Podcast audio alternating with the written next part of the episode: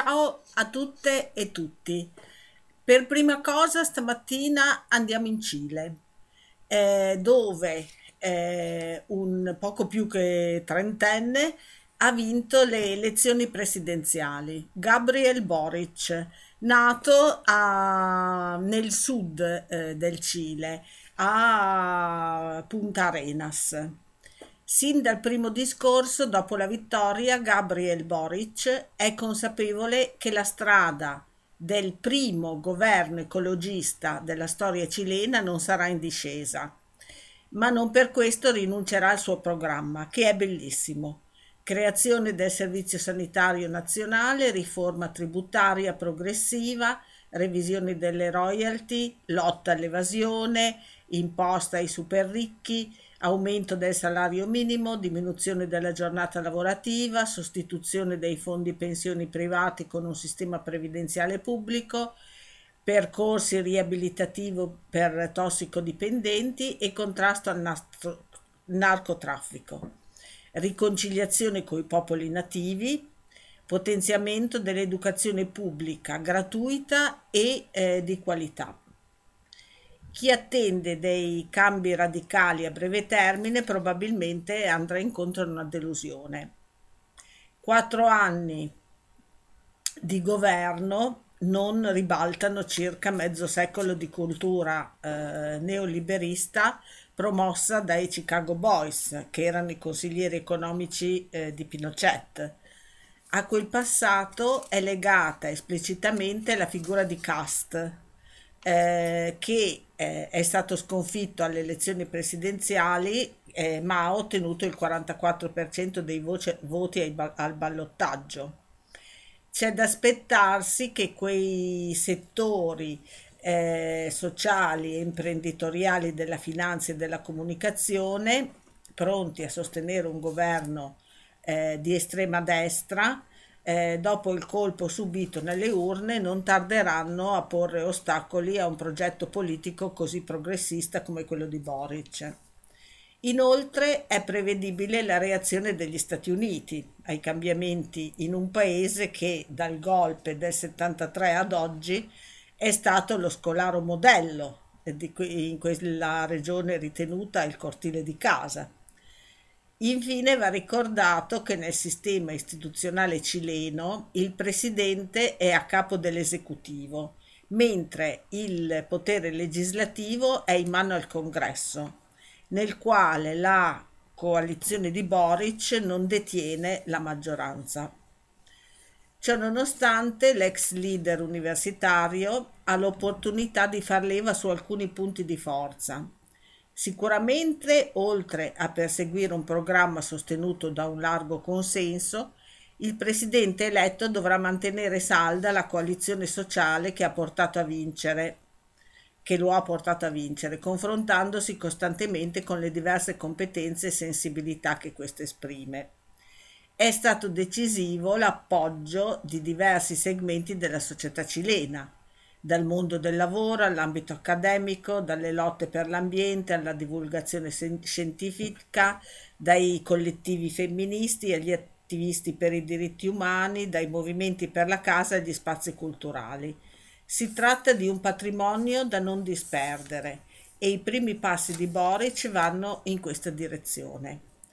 C'è un altro aspetto che gioca a favore del nuovo presidente. La sua entrata al Palazzo della Moneda segna un cambio generazionale della politica cilena, con una classe dirigente di trentenni e quarantenni subentrante al ceto che ha gestito il paese negli ultimi 30 anni con la Costituzione ereditata da Pinochet.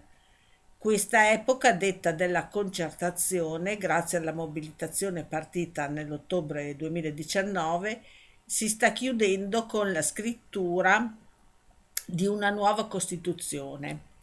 In quelle settimane di lotte, con morti e feriti, occupazioni e sciopero, si posero le basi sociali per liquidare Stato, mercato e società a pensiero unico liberista. Facendo riferimento all'aumento dei trasporti pubblici, quello che aveva generato la protesta, fattore scatenante della protesta, ovviamente, lo slogan che echeggiava era: non sono i 30 pesos l'aumento della metropolitana, sono i 30 anni. Per placare una rivolta incontenibile col solo ricorso alla forza, i partiti concessero l'elezione di una convenzione costituzionale con regole inedite per la democrazia cilena: parità di genere, posti riservati ai popoli nativi, libero accesso per le candidature indipendenti. Dal voto del maggio 2021 è scaturita un'assemblea a larga maggioranza di sinistra e di indipendenti progressisti, alla cui presidenza è stata eletta per i primi 6 mesi una donna Mapuche. Ora è stata eletta un'altra donna. Tale è l'organo che deve scrivere la nuova Costituzione e completare così una transizione che investe diversi aspetti, dalla democrazia protetta alla democrazia partecipata, dal liberismo al welfare state, dall'economia estrattivista allo sviluppo sostenibile, dal patriarcato alla società paritaria, dai diritti del consumatore ai diritti sociali universali. E c'è un modo molto bello che tutti i cileni e le cilene hanno per cambiare la Costituzione. Per internet c'è un formulario e chiunque può proporre un articolo della nuova Costituzione mettendo il perché lo pone, e se poi riuscirà ad avere 15.000 firme, quell'articolo della Costituzione sarà messo nella nuova Costituzione. Anziché offrire la collaborazione dovuta dalla Presidenza della Repubblica al processo costituente, il conservatore Piñera, cioè colui che sta lasciando la Presidenza, è stato un ostacolo, come ha dichiarato la Presidente della Convenzione Costituzionale. Boric, al contrario, non solo da neoeletto si è immediatamente recato a farle visita, assicurando un sostegno totale durante il suo mandato, ma si è spinto più in là, consapevole che il suo sarà un governo di transizione costituzionale.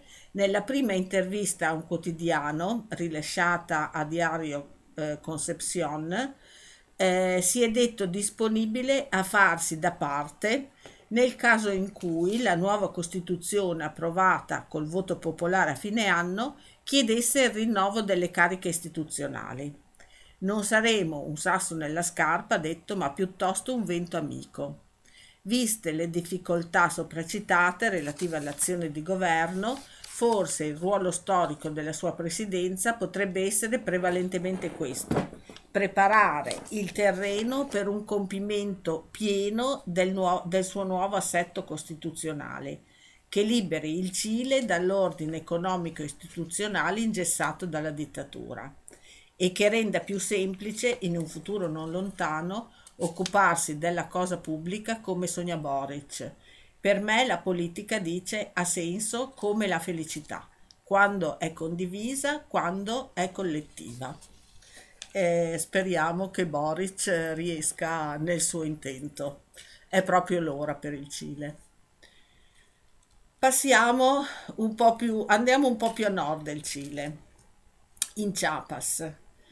Gli zapatisti del Chiapas tengono testa ai narcos.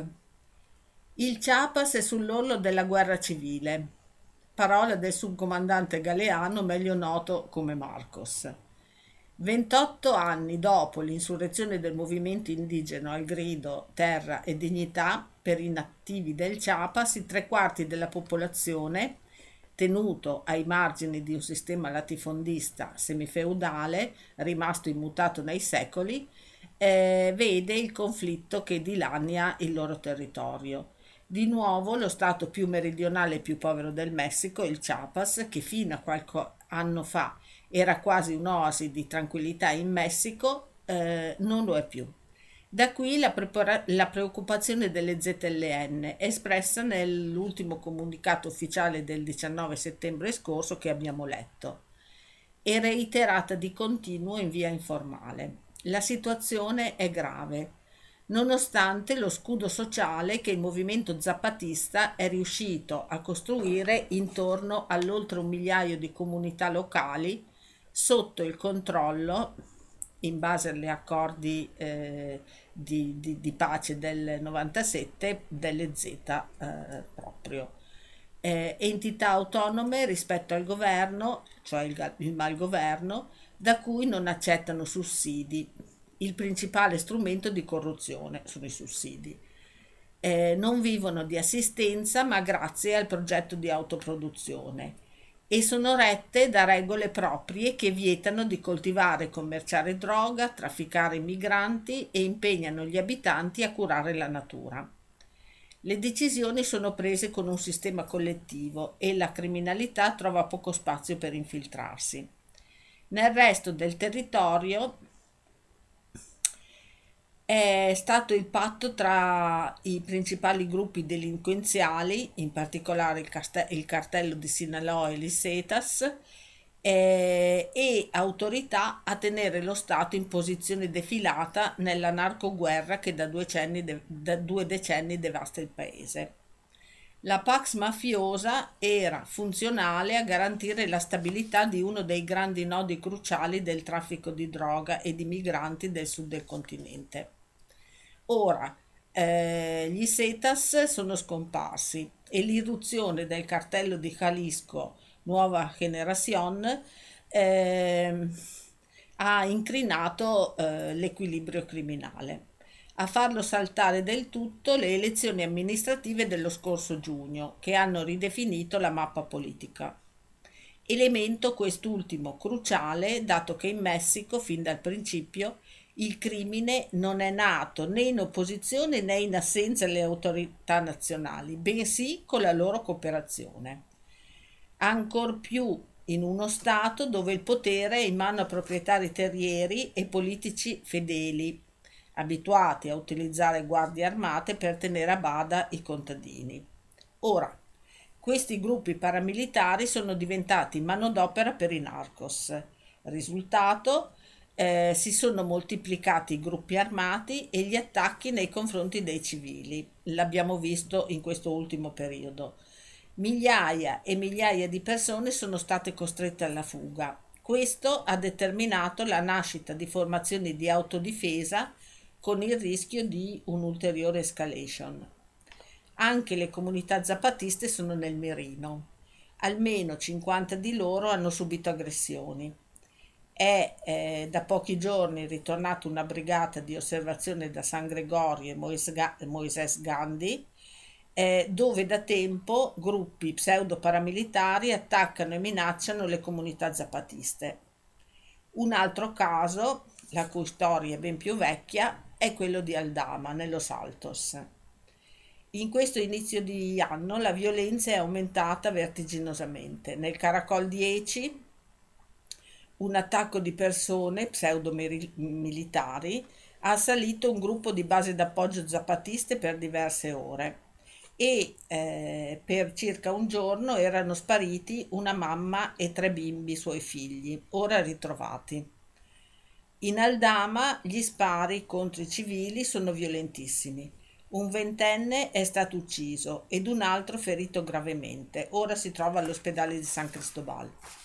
Il municipio di Aldama, che conosciamo, è costituito da 10 comunità, che si trovano da anni sotto un pesante attacco armato da parte di gruppi paramilitari di Santa Marta, che è un municipio della zona, proprio di fronte ai municipi di Aldama.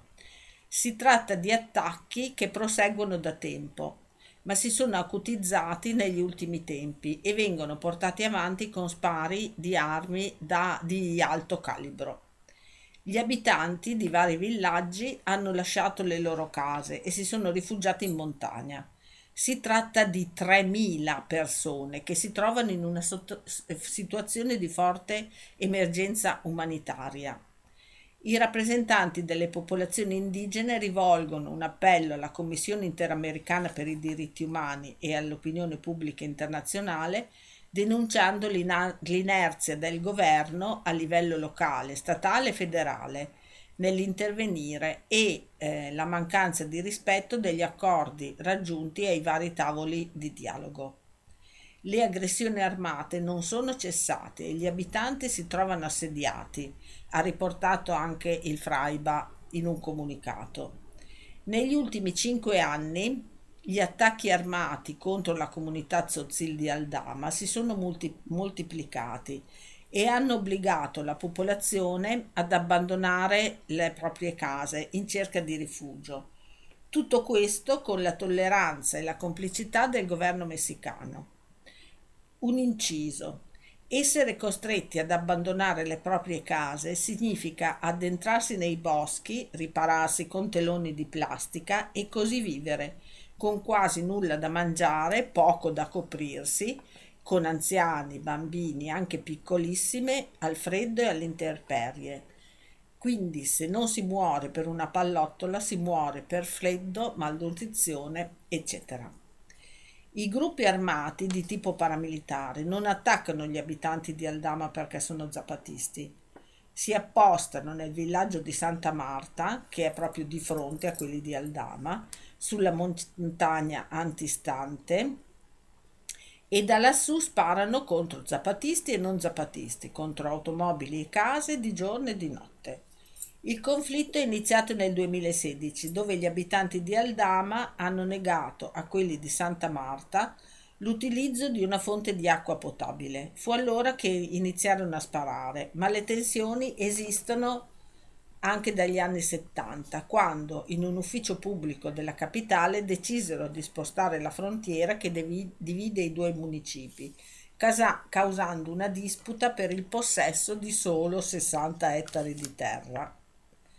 Nel municipio di Aldama vivono alcuni soci della cooperativa IACIL che continuano a resistere alle aggressioni dei gruppi armati. Tra chi li supporta ci sono diverse realtà del commercio equo italiano, tra cui Tatauelo. Tutte le volte che ci prepariamo un caffè, pensiamo ai compas che per andare a raccoglierlo sfidano la morte. Nei periodi di maggior violenza vanno di notte, perché il caffetale è su quella maledetta collina, oggetto di contesa. Nel municipio di Aldama circa la metà degli abitanti costituisce base d'appoggio zapatista. Le persone che ci sparano sono contadini come noi, è gente povera, ma sono addestrati militarmente e dotati di armi e pallottole. Dove trovano i soldi per comprarle? Afferma un socio della cooperativa Yacil. Pensa che la violenza ad Aldama sia motivata da interessi che vanno oltre il possesso dei 60 ettari di terra e che politici e industriali interessati allo sfruttamento delle risorse naturali locali stiano finanziando. L'azione dei gruppi di tipo paramilitare è finalizzata a terrorizzare la popolazione per imporre la militarizzazione del territorio e preparare il terreno all'ingresso di aziende interessate all'estrazione delle risorse naturali. È una delle teorie che si utilizzano per motivare tanta violenza, afferma Jorge Luis Lopez, parte del Fraiba. Si parla dell'interesse a costruire una centrale idroelettrica nel fiume che divide Aldama da Cenalò, quindi da Santa Marta, e della presenza di minerali preziosi nel sottosuolo, ma finora non abbiamo trovato nessun documento che avvalli questa tesi. Io sono stata ad Aldama nei primi giorni del novembre 2019 e ho visto tutto questo. Adesso passiamo in Libia. La protesta dei migranti in Libia. A Tripoli migliaia di rifugiati protestano da circa 100 giorni, chiedendo l'evacuazione verso un qualsiasi paese da dove non rischino la vita ad ogni passo, ma nessuno ha dato loro risposte. Insieme a frustrazione e paura è cresciuta la consapevolezza di essere dimenticati dal mondo. La comunità internazionale non vuole ascoltarci. Il nostro presidio è ormai dimenticato dal pubblico globale. All'inizio ci sono state alcune reazioni dei media, poi più niente. Sembra non importare a nessuno che queste persone rivendichino il diritto a vivere e a non subire torture. Dice uno dei David Olivier, un 24enne sudanese tra i più attivi nella mobilitazione. Paura, dice, non ho più nulla da perdere. In questa protesta ci stiamo giocando quel poco che c'era rimasto. Tutto è cominciato il 1° ottobre scorso con i rastrellamenti nel quartiere Gargaresh e poi in altre zone della città. Circa 5.000 migranti sono stati arrestati. Chi è scampato ai raid ha cercato riparo al Community Day Center dell'UNHCR. Le presenze sono aumentate con il passare dei giorni e ne è nato un accampamento di protesta. Dopo la fuga di 2.000 persone dal centro di prigionia di Al-Mabani l'8 ottobre, i manifestanti si sono moltiplicati e l'UNHCR ha chiuso il centro affermando di non essere in grado di offrire assistenza a tutti. I sopravvissuti hanno portato con loro le loro storie e i segni delle violenze subite durante la detenzione, quello che per anni è stato denunciato dai rapporti dalle agenzie ONU e da ONG come Medici Senza Frontiere. È venuto fuori direttamente da voci e corpi di chi ha subito abusi e torture. Dall'accampamento sono state organizzate conferenze stampe e diretta con i media internazionali. Sui profili social di Refugees in Libia vengono postati testi e video strazianti, come quello di una donna che racconta in lacrime di aver subito violenza da 5 libici armati e di non trovare più la sua bimba di 6 anni, o quello di un rifugiato del Chad ammanettato con la faccia sporca di polvere e i vestiti strappati, picchiato davanti alla telecamera per convincere la famiglia a mandare i soldi ai miliziani. Volevamo raggiungere l'Europa per cercare una seconda possibilità e quindi siamo venuti in Libia. Qui siamo diventate la forza lavoro nascosta dell'economia libica, si legge nel manifesto politico scritto durante la lotta. A quanto pare non è abbastanza per le autorità. Vogliono il pieno controllo dei nostri corpi e della nostra dignità. Abbiamo trovato un incubo fatto di tortura, stupri, estorsioni, detenzioni arbitrarie. Tra le 7 richieste in calce al testo, oltre all'evacuazione, ci sono l'abolizione dei finanziamenti alla Guardia Costiera di Tripoli, la chiusura dei centri di detenzione, indagini e processi sugli autori di violenze e omicidi e ratifica delle convenzioni di Ginevra sui rifugiati da parte della Libia. Il 18 ottobre le stesse rivendicazioni sono state inserite in una lettera indirizzata all'Unione Europea, un j'accuse contro le politiche migratorie implementate in questi anni messo nero su bianco da chi ne ha sofferto gli effetti sulla propria pelle. Chiediamo alle autorità e al mondo intero di riconoscerci come esseri umani, di rispettare e proteggere i nostri diritti, hanno scritto i rifugiati. Da Bruxelles sono arrivate 2 risposte, una per conto del vicepresidente della Commissione Margaritis Schinas, il succo di entrambe. L'Europa si dice preoccupata per la situazione in Libia, le violenze contro i migranti e le detenzioni arbitrarie, ma di evacuare chi rischia la vita non se ne parla. Del resto l'inferno libico è una diretta conseguenza delle politiche europee che vorrebbero bloccare le persone al di là del Mar Mediterraneo, a qualsiasi costo. Le uniche vie per uscire legalmente dal paese restano i rimpatri volontari per i migranti economici e i corridoi umanitari e reinsediamenti organizzati dall'UNHCR per i rifugiati più vulnerabili. Le evacuazioni umanitarie e i voli di trasferimento in Niger e Ruanda, dove le persone attendono di essere reinsediate nei paesi che accettano le quote, sono stati interrotti a singhiozzo dal 2020 per decisione libica. sono riprese il 4 novembre 2021, un mese dopo l'inizio della protesta. Nelle 5 settimane successive 1.640 persone hanno potuto lasciare la Libia in sicurezza, ma i rifugiati registrati presso l'UNHCR nel paese nordafricano sono oltre 40.000. Siamo tutti vulnerabili, rischiamo tutti la vita ogni giorno, afferma Iambio. Durante le proteste ci sono stati momenti di tensione tra UNHCR e rifugiati.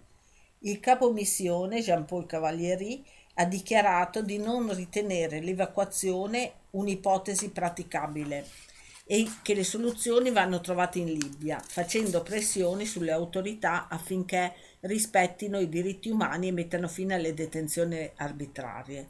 Allo stesso tempo ha riconosciuto che l'UNHCR non è in grado di proteggere i rifugiati. Le autorità libiche hanno un atteggiamento ostile verso l'organizzazione e si rifiutano di stipulare un accordo ufficiale con l'agenzia dell'ONU dell'UNHCR perché Tripoli non ha firmato la Convenzione di Ginevra.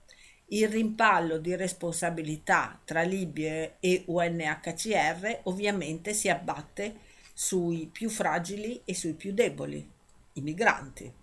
Intanto nel paese nuovi raid sono stati denunciati nei primi giorni del 2022 e a Sabrata e Tripoli anche. Il punto di rifugio dell'UNHCR è stato definitivamente chiuso e in questi ultimi giorni migliaia di manifestanti sono stati ricatturati dalle milizie e riportati nei campi di concentramento. Ora ritorniamo nelle Americhe, Stati Uniti. Guantanamo, a 20 anni dall'apertura. L'11 settembre 2001 ha dato vita a una nuova epoca. Fin da subito il presidente statunitense George Bush ha promesso giustizia per le vittime degli attentati terroristici che hanno sconvolto il mondo. Quella ricerca di giustizia però si è trasformata in qualcos'altro. Iniziò così la guerra globale al terrore. Una strategia che ha portato a massicce e gravissime violazioni dei diritti umani da parte delle autorità statunitensi. I principi di giustizia, come il diritto a non essere sottoposti a tortura o il diritto a un processo equo, sono stati sospesi, caduti nel dimenticatoio, in nome di una guerra usata come giustificazione per interrogatori illegali e detenzioni senza fine. Solo dopo pochi mesi dagli attentati, a gennaio 2002, emersero alcune fotografie che testimoniavano queste enormi violazioni. Nelle foto rilasciate dalla stessa autorità si vedevano detenuti appena arrivati nella base navale degli Stati Uniti a Guantanamo Bay e Cuba, inginocchiati, incatenati, ammanettati e bendati. Erano lì perché sospettati di avere contatti con Al Qaeda. Nasce con questo scopo nel 2002 il centro di detenzione di Guantanamo Bay, ottenere informazioni di intelligence a spese dei diritti umani, perché Guantanamo è una violazione dei diritti umani. Guantanamo Bay diventò presto un luogo di tortura e maltrattamento, un buco nero dei diritti umani, trasferimenti segreti, interrogatori in regime di isolamento, alimentazione forzata durante gli scioperi della fame, torture, sparizioni forzate, totale diniego del diritto ad un giusto processo.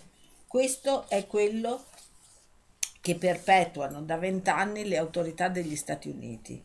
Alcuni dei prigionieri, soprattutto all'inizio del periodo di detenzione, sono stati sottoposti a feroci torture. Molti altri hanno sviluppato gravi problemi di salute mentale. Più volte le organizzazioni internazionali e non governative hanno denunciato la situazione, accusando gli Stati Uniti di tortura e di altri trattamenti inumani e degradanti, in violazione al diritto internazionale. La risposta è sempre stata il silenzio. I prigionieri, adesso alcuni dati. Sono passati 20 anni dall'apertura del centro di detenzione, ma molte cose restano le stesse.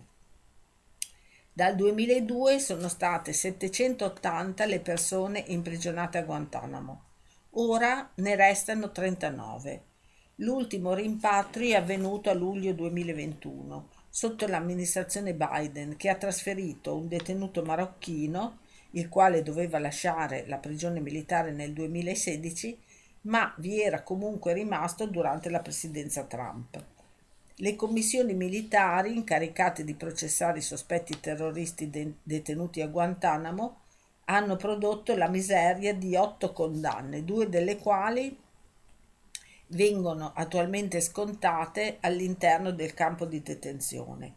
Su 780 prigionieri entrati a Guantanamo ne sono stati rilasciati più di 700, sparpagliati in 59 paesi. Dei 39 detenuti rimasti attualmente, 12 sono sotto la giurisdizione del Tribunale di Guerra delle Commissioni Militari, 3 sono sotto processi in attesa di verdetto, 7 sono in fase processuale e 2 sono stati condannati. Tra settembre 2021 e gennaio 2022 i processi sono stati sospesi più volte a causa del Covid.